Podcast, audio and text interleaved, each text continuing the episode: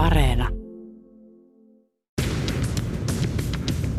Politiikka Radio.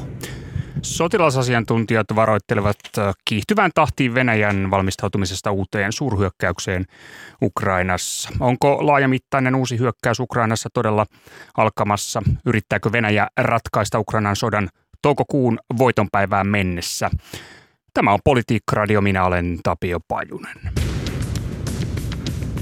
Politiikka Radio. Tervetuloa Politiikka Radioon maanpuolustuskorkeakoulun apulaissotilasprofessori Antti Paronen. Kiitos oikein paljon. No niin, pöydällä on jälleen tilannekuva Ukrainan sodan operatiivisesta tilanteesta tässä ja nyt.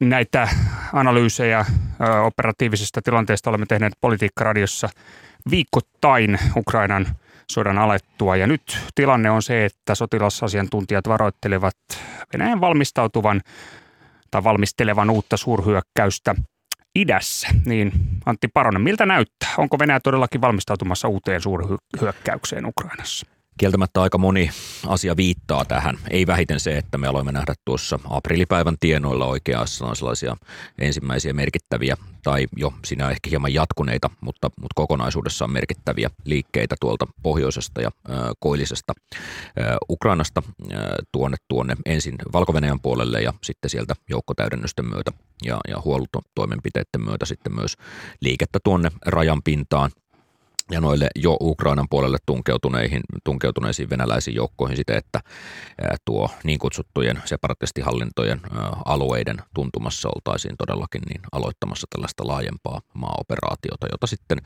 tukevat luonnollisesti ilmavoimat ja, ja, ja merisaarostus tuolla Asovan meren alueella. Mm. No tarkemmin niin, niin tota, minkälaisista joukkojen keskityksistä puhumme? No tässä on oikeastaan hieman, hieman pitää tuota, niin, niin, sellaiseen niin kuin sotataidollisuuden periaatteisiin tässä selitys, selityksessään sanoa, että eli, eli me puhutaan siitä, että nyt se hieman levällään ollut venäläinen operaatio niin on nyt ehkä otettu uudelleen tarkasteluun sekä venäläisessä poliittisessa johdossa että sotilaallisessa johdossa ja katsottu, että näillä joukoilla, mitkä käytössä tuosta Venäjän maavoimien välittömän valmiuden joukoista ovat ja keskitettynä käytännössä tuonne Ukrainan alueelle, toki tietysti myös tappioita kokeneena alueena, niin niillä kyetään sitten operoimaan ja nimenomaan tuollaisella tie, vähän rajoitummalla maantieteellisellä alueella. Eli me siis vastaus kysymykseesi, niin ehkä semmoista laajempaa tulenkäyttöä, panssarijoukkojen käyttöä ja läpimurtohyökkäyksien yrityksiä ainakin tulemme todennäköisesti näkemään sitten tuolla alueella, mm. mikäli tämä iso operaatio nyt käynnistyy. No todellakin tässä on siis tietoja siis muun muassa valko raportoidaan Venäjän siirtäneen junilla kalustoa. Junissa on nähty kuorma-autoja, tankkeja, ilmatorjuntajärjestelmiä ja näitä kalustolla lastattuja junia on havaittu Minskissä, sitten valko kaakkoisosassa. Niin tota, mitä näistä joukkojen tarkemmasta niin kuin nuppilukumäärästä ja sitten sanotaan nyt, että laadusta tiedetään? No laatu, jos ottaa ensimmäiseksi kantaa, niin, niin, niin tuota – voidaan sanoa, että, että, että tappioita on kärsitty varsinkin tuolla pohjoisessa ja sitten siellä koillisessa Ukrainassa jo näiden joukkojen osalta jonkun verran. Puhutaan jopa ihan niin kuin lamauttamisesta, että joukkoja, ovat, tai joukkoja on jopa lyöty, eli, eli venäläisille joukoille on siis niin kuin joukko kokonaisuudessaan tuotettu jopa 30 prosentin tappio. Se on todella tuntuva tappioluku tällaisessa tilanteessa. Eli siis ukrainalainen puolustaja on onnistunut kuluttamaan näitä joukkoja aika paljon.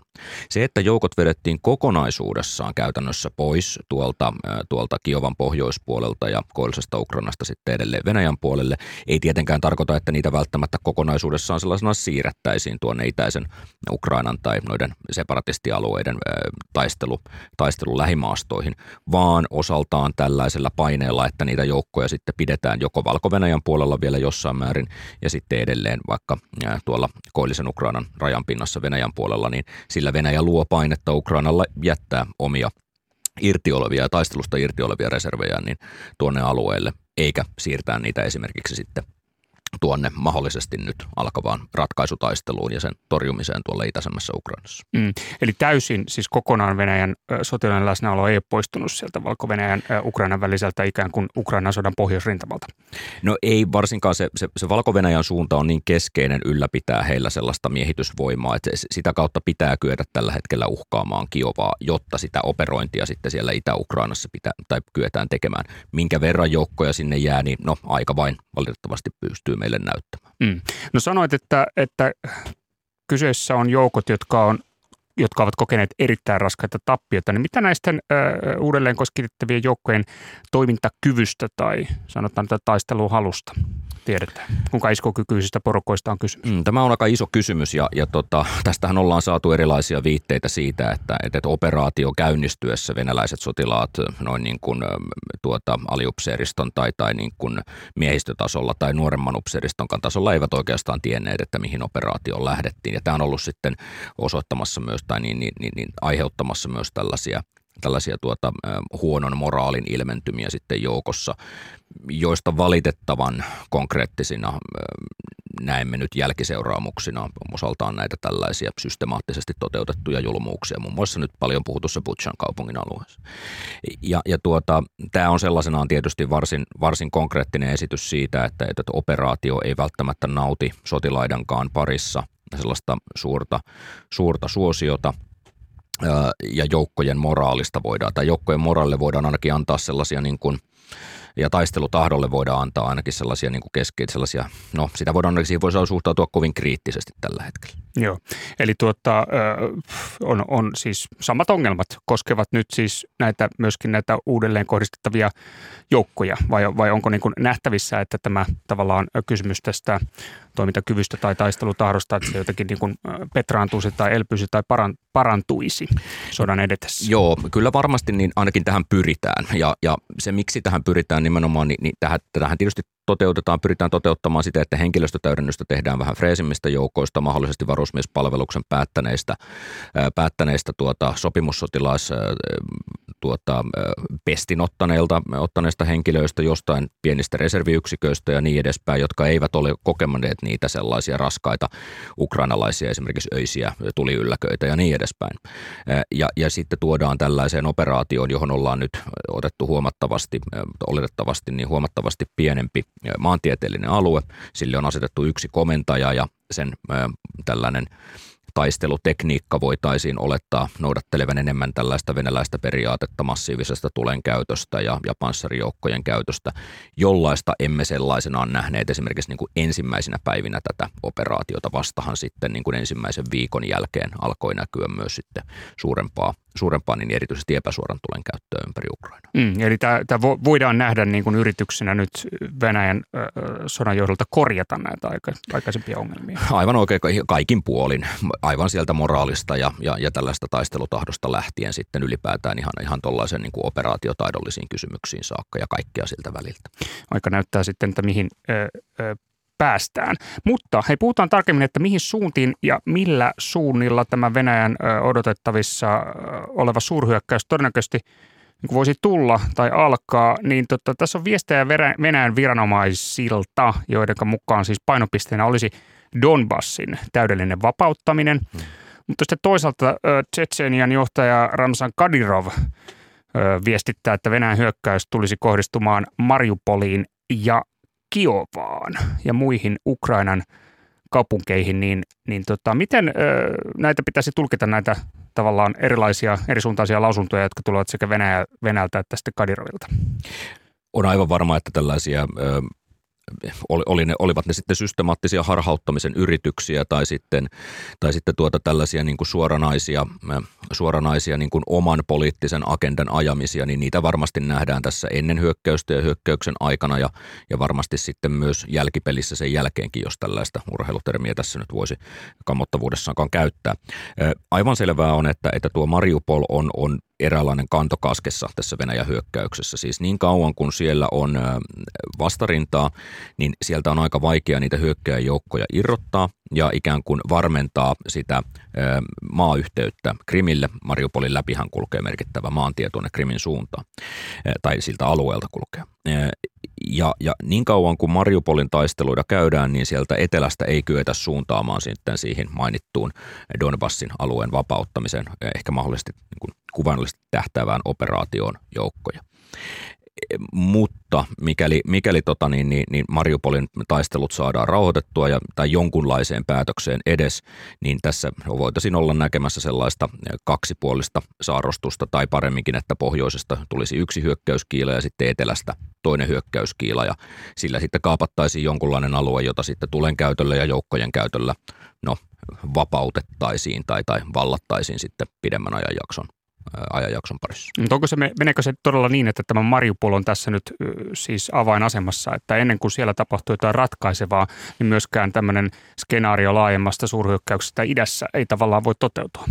No kyllä se voi toteutua, mutta tuota, jos me ajateltaisiin nyt sitä, että Venäjä haluaa tässä jossain määrin pieleen menneessä operaatiossa on sellaisen selkeän onnistumisen, tehokkaan sellaisen operaation saada aikaan, jolla olisi niin kuin lähestulkoon varmoja lopputuloksia, näin niin kuin riittävää sotilaallista voimaa ja erityisesti epäsuoraa tulta käyttäen, niin, niin voitaneen sanoa, että tällainen kaikenlaisten niin kuin onnistumisten edellytysten luominen mukaan lukien se Mariupolin valtaaminen ja sitä heikäläisittäin rauhoittaminen, niin olisi kyllä niin kuin yksi edellytys ei se välttämättömyys ole, mutta yksi sellainen onnistumisen edellytys kuitenkin. Mm. No siellä ö, tapahtuu koko aika Mariupolissa, muuallahan saattaa olla ehkä vähän hiljaisempaa, mutta tota, Ukrainan joukot Mariupolissa ovat viestittäneet ö, jopa sellaista, että he ovat valmistautumassa niin sanotusti viimeiseen taisteluun, koska ammukset olisivat loppumassa, niin Antti Paronen, mitkä ovat omat tietosi tästä Mariupolista, että onko se aivan viittavaille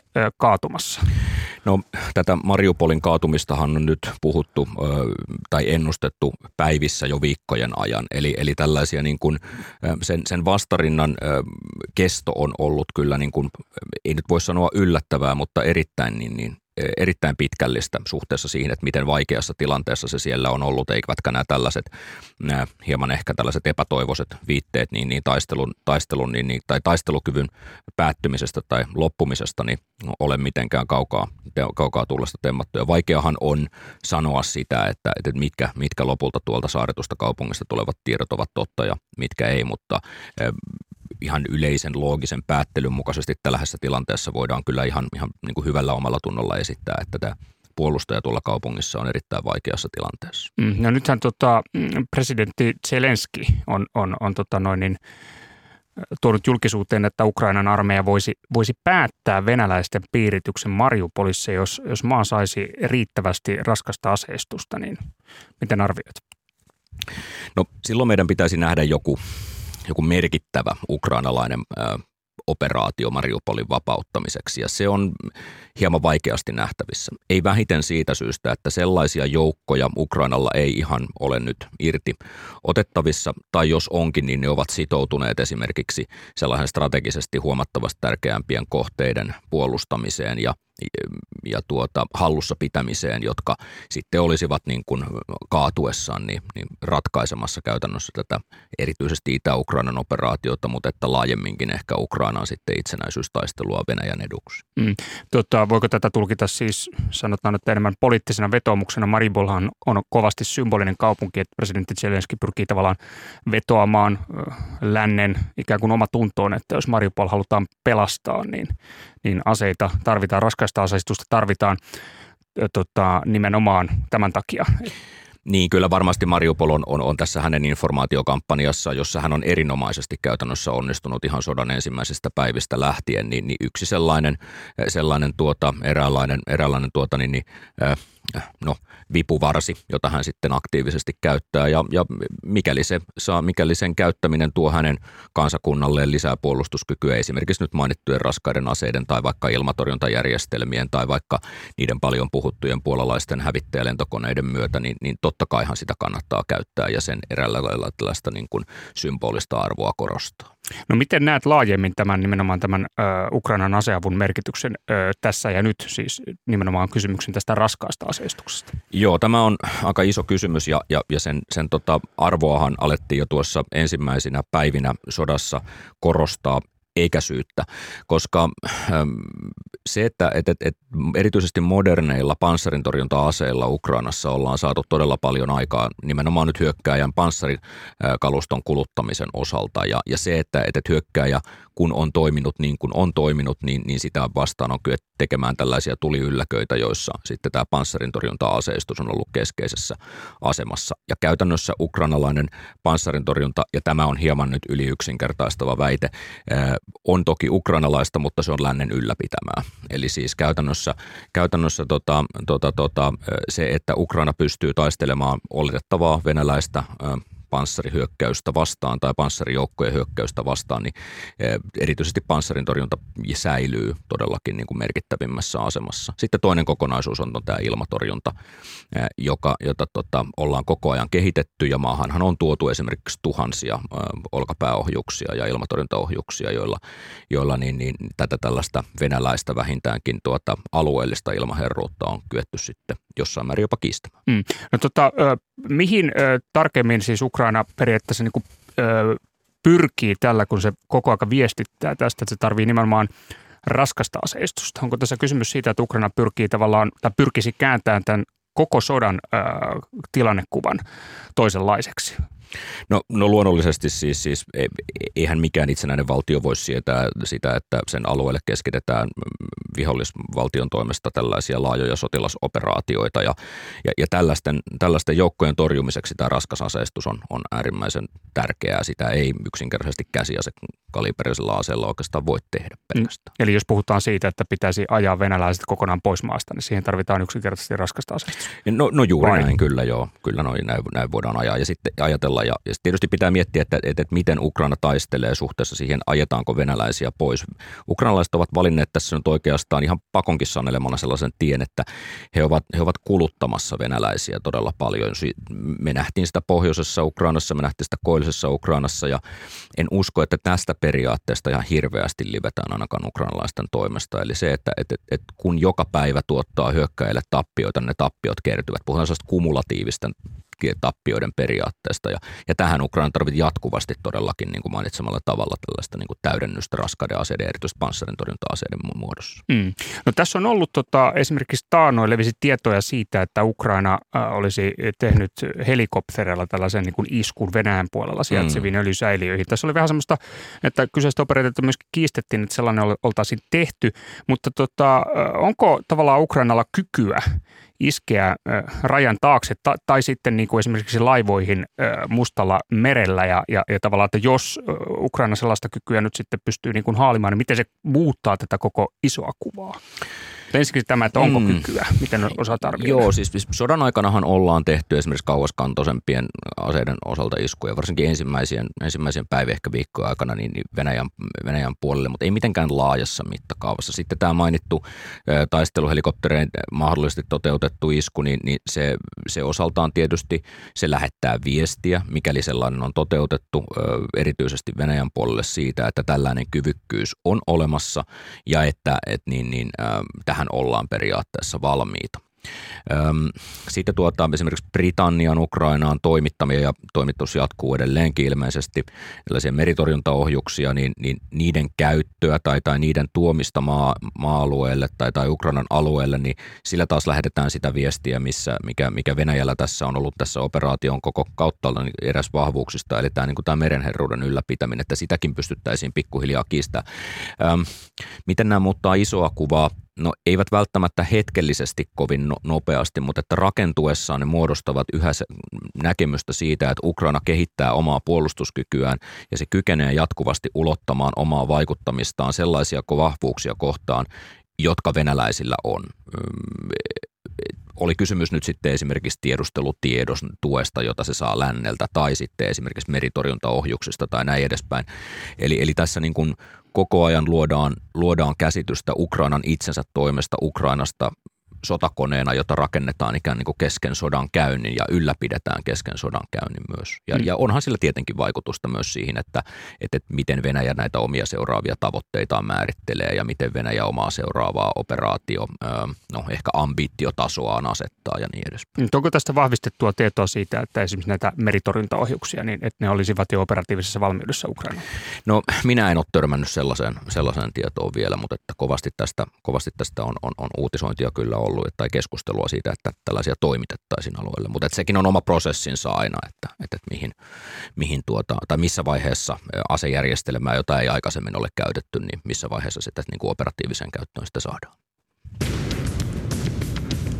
Politiikka Radio. Joo, tämä on Politiikka Radio. Minä olen Tapio Pajunen ja tänään meillä on vieraana maanpuolustuskorkeakoulun apulaisprofessori Antti Paronen ja puhutaan mahdollisesta Venäjän suurhyökkäyksestä tai sen alkamisesta Ukrainan itärintamalla niin sanotusti. Ja tuota, Venäjähän yritti niin kuin katkaista Ukrainan hyökkäämällä pohjoisesta kohti Kiovaa.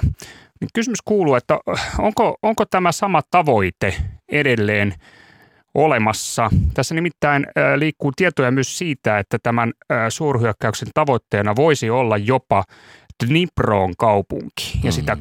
Kautta tavallaan Ukrainan katkaiseminen. Miten arvioit? Joo, tästä eh, Dnipron kaupungista tai Dnepropetrovskistahan on, on ollut paljon, paljon eh, puhetta jo sodan ensimmäisestä päivistä lähtien siitä, että eh, mikäli esimerkiksi venäläiset joukot kykenisivät kiertämään Harkovan ja jatkamaan sitä Harkovan suunnasta kohti kyseistä kaupunkia, niin silloin tilanteena olisi se, että, että, että, että käytännössä itä, itäisen Ukrainan Dnieperiltä itään, niin itäisen Ukrainan puolustajan joukot olisivat erotettu toisistaan ja olisivat käytännössä sitten jatko-operoinnin, jatko-operoinnille paljon helpompia maaleja kuin ne nykyisellään, nykyisellään vielä ovat. Ja tässä Harkovan puolustus onkin ollut äärimmäisen keskeisessä asemassa, eli, eli venäläisiä koukkauksia tai saarastusyrityksiä on kyetty lyömään takaisin, puhumattakaan siitä, että, että Harkova on edelleen ukrainalaisten hallussa. Öm, Kiovan suhteen voitaisiin ehkä nyt tällä hetkellä puhua sellaisesta niin kuin venäläisestä luopumisesta, eli, eli joukkomäärä sellaisenaan ei oikein riitä Kiovan, Kiovan tuota saarostamiseen mutta luonnollisesti esimerkiksi joukkojen keskittämiset uudelleen valko suuntaan tai, tai joukkojen pitäminen valko puolella, niin luo sellaista akuuttia uhkaa sille, että tällaiseen Venäjä olisi mahdollisesti jossain vaiheessa valmis, valmis lähtemään. Mutta mut tässä, tässä hetkessä ja, ja tässä kehittyvässä tilanteessa me puhumme kuitenkin tuosta Itä-Ukrainan taistelusta tai mahdollisesti koittavasta taistelusta Itä-Ukrainasta. Mm.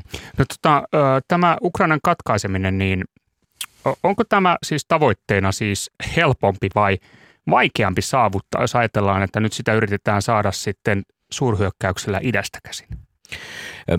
Ja tietysti se katkaiseminen on aina vähän sellainen, sellainen asia, että, että mitä sillä haetaan. Tässä tapauksessa me olemme koko ajan arvioineet niin, että, että tuo katkaiseminen sellaisenaan niin, niin mahdollistaisi todellakin ukrainalaisen puolustajan eristämisen toisistaan ja täten niin, niin venäläiset pystyisivät noudattamaan sellaista omaa lähestulkoon nyt lainausmerkeissä pyhää sotilaallista periaatettaan siitä, että vastustaja pitää tuhota, ei vain lyödä, vaan tuhota.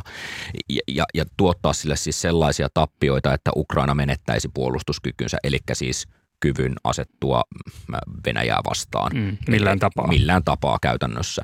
Ja tämä olisi se keskeinen, keskeinen asia siinä. Ja, ja, ja voisi kuvitella, että, että tota, nyt poliittisesti asetettu tavoite esimerkiksi nyt tämän Donetskin, Luhanskin alueen nyt venäläisittäin vapauttamiseksi, niin, niin, niin tuota, se on vain ja ainoastaan tällainen vähimmäistavoite sen Krimille luotavan maayhteyden lisäksi siitä. Jos me puhumme tästä Ukrainan katkaisemisesta, niin silloin siinä pitäisi olla enemmän sellaista niin kuin operatiivista tavoitetta sitten mukana. Ja tällä tarkoitan sitä todellakin sitä ukrainalaisten joukkojen tuhoamisyritystä, siis sitä, että puolustaja yritettäisiin saarostaa ja tulella tuhota tai sitten niin, niin lyödä yksi kaupunki kerrallaan ja näin edespäin. Mm. No tota, siis kuinka realistisena tai kuinka vaikeana pidät tällaista operaatiota, jos nyt ajatellaan, että Venäjä yrittää siihen idästä käsin?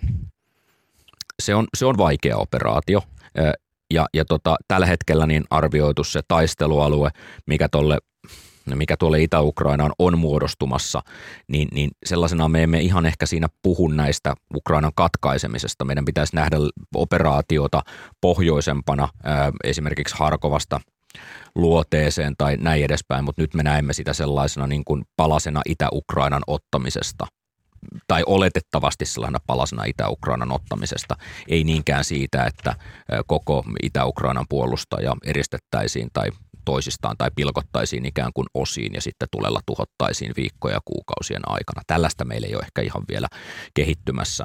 Ihan jo siitä, että se vaatisi sitten niin kuin huomattavasti paljon enemmän joukkoja kuin mitä me näemme tuolla alueella. Ja nämä Dniperjoen rantakaistaleet niin ovat vielä toivottoman kaukana tässä vaiheessa. No ehdottomasti näin. No tota noin, ö, tässä on muutoksia siis Venäjän sodanjohdossa. Putin nimitti sodanjohtoon uuden kenraalin Syyriassa mm. joukkoja johtaneen Venäjän eteläisen, Venäjän eteläisen sotilaspiirin komentajan kenraali Alexander Zvornikovin. Niin miten Antti Paronen arvioit, onko tällä nimityksellä merkitystä Venäjän sotamenestykseen? Joo, no tietysti aika vain näyttää, että miten sillä menestyksen, menestyksen osalta on, on, on, merkitystä, mutta tässä voitaisiin palata sellaiseen venäläiseen sodankäynnillisten periaatteiden pariin, ja, joista yksi on, yksi on sellainen, että sillä, siellä missä menestystä saadaan, niin siellä sitä tuetaan myös niin ikään. Ja, ja tuota, Dvornikovin nimittäminen tällaisena niin kuin menestystä kokeneena ja menestystä nauttineena kenraalina oli kysymys kysymys nyt sitten Syyriassa operaatiosta tai sitten aikaisemmasta toiminnastaan tuolla Tsetsenian toisessa sodassa, niin, niin tuota, hän on tällainen niin kuin menestyvä kenraalikomentajana ja, ja hän edustaa nyt hänen, hänen nimittämisensä tämän koko operaation komentajaksi, niin edustaa sitä sellaista johtamisen yhteyden hakemista, mitä emme aikaisemmin vielä ole nähneet, vaan meillä oli eri operaatiosuuntia, joita komennettiin – yrityksenä saattaa operaatio nopeaan loppuunsa. Ja nyt tällainen yhden komennon alle tämän operaation kokonaisuuden saattaminen niin edustaa sitten sitä, että nyt ollaan palaamassa niihin sellaisiin venäläisiin hyvin perinteisiin ymmärryksiin siitä, että miten maasodan käyntiä käydään, miten sitä ilmasta tuetaan ja miten se mereltä eristetään. Et tässä ollaan, mikäli tämä suurhyökkäys käynnistyy, niin todellakin näkemässä minun arvioni mukaan enemmän sellaista perinteistä venäläistä sotimista kuin sellaista erikoisoperointia nyt ensimmäisten päivien tapaa. Eli tämä on, tota, tämä on selvästi nähtävissä yrityksenä ratkaista nämä ongelmat. No joo, kyllä, tässä, kyllä, tä, kyllä se voidaan noin oikeastaan tiivistää. Joo. No osaatko arvioida, että, että, että miten Ukraina mahdollisesti kestää tämän sitten tämän Venäjän sodankäynnin mahdollisen muuttumisen? Joo, um, Tämä on mielenkiintoinen, mielenkiintoinen ajatus siinä, ja, ja siis, siis tässä, tässä pitäisi niin kuin hieman palata sellaiseen jopa, niin kuin, vaikka ei mikään historioitsija sellaisenaan olekaan, niin toisen maailmansodan aikaiseen viisauteen siitä, että kun puna-armeija lähti tekemään läpimurtoa, niin puolustajan piti varautua siihen, että läpimurto tapahtuu joka tapauksessa. Se, miten, puna, miten puolustaja sitten siihen läpimurron jälkeiseen elämään ja taisteluun suhtautuu, niin on kysymys numero kaksi. Eli, eli mikäli venäläinen nyt hyökkää ja jollain tietyllä hyvin kapealla maa-alueella haluaa sen läpimurron tehdä niillä joukoilla, mitkä se tuonne alueelle todennäköisesti keskittää tai on jo keskittänyt, niin se tulee siinä onnistumaan. Mutta sitten sen jälkeinen taistelu se onkin sitten onkin sitä ukrainalaista sotataitoa sitten parhaimmillaan ja sen näkisin kyllä niin, niin äh, kehittyneen tässä jo ihan viimeisen kuukauden tai, tai näiden sotaviikkojen aikana siihen suuntaan, että, että siellä ymmärretään se alivoimaisen taktiikan pyhä periaate, että ei kannata lähteä haastamaan vahvaa sen voimakkuuksilla, vaan niillä omilla voimakkuuksilla, siis joukkojen ketteryydellä ja yön pimeydellä ja pitkän kantaman panssarin torjunnalla ja, ja niin edespäin. Eli siis Ukrainalla on mahdollisuuksia, mutta me ei ehkä puhuta ihan samanlaisesta sodankäynnistä. Me siis puhutaan alivoimaisen taistelusta ylivoimaista vastaan jollain alueella. No tota, Antti, miten arvioit, milloin tulemme mahdollisesti näkemään – suurhyökkäyksen starttipisteen.